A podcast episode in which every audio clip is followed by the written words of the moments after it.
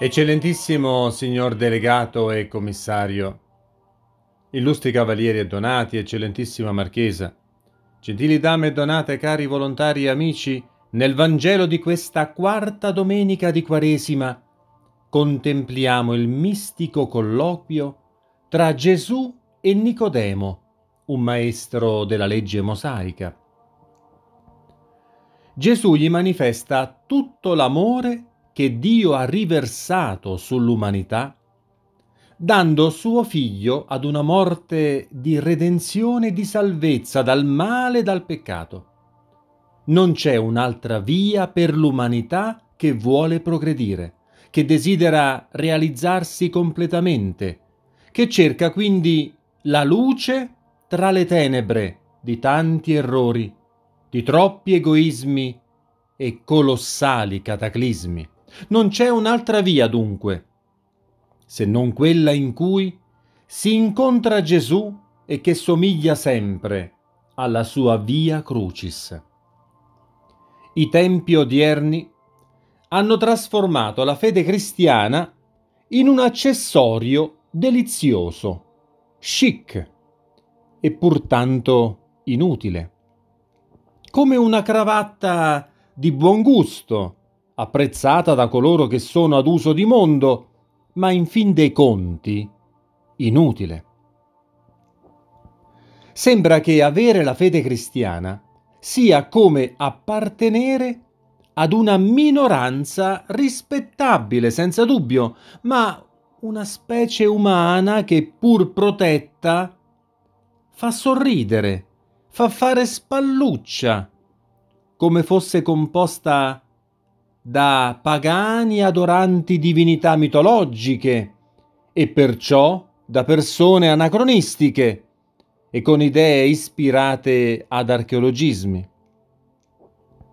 La cosa che però molti non riescono a valutare è che questa malsana visione della religione, tutta circondata da rispetto dei diritti umani, dall'uguaglianza, eh, dal politically correct, sta entrando sempre più nelle menti, oltre che nelle orecchie di tanti fedeli nella Chiesa, anche nel nostro glorioso ordine.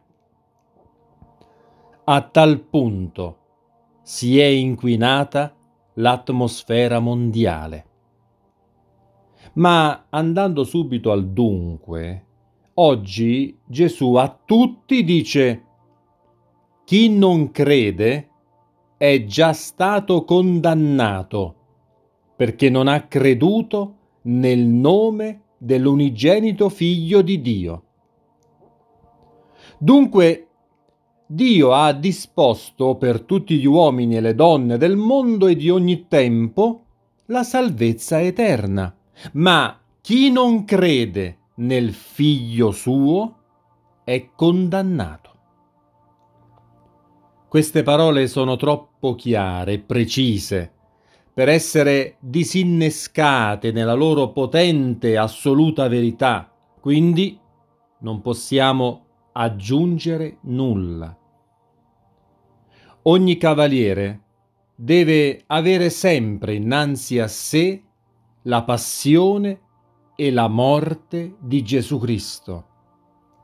Non possiamo mai dimenticarla, poiché siamo cristiani della croce, siamo i paladini della terra santa, siamo nati e siamo cresciuti come cavalieri accanto ai luoghi della passione e della gloriosa risurrezione di Cristo.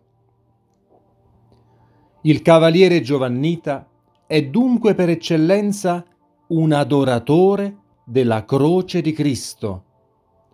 Non dimentichiamolo ogni volta che ci segniamo, ogni volta che incontriamo un crocifisso e quando indossiamo la croce a otto punte.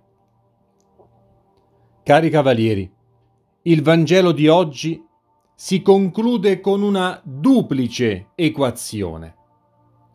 Tenebre, male, luce, verità e non luce bene. Il Signore Gesù non ci ordina di fare il bene per essere nella luce, ma di fare la verità per essere nella luce. In tal modo, egli chiarisce una volta per sempre al mondo confuso di oggi e di sempre che non basterà mai essere filantropi e benefattori per essere luce per gli altri e conquistatori di salvezza. È necessario fare le opere della verità per andare verso la luce.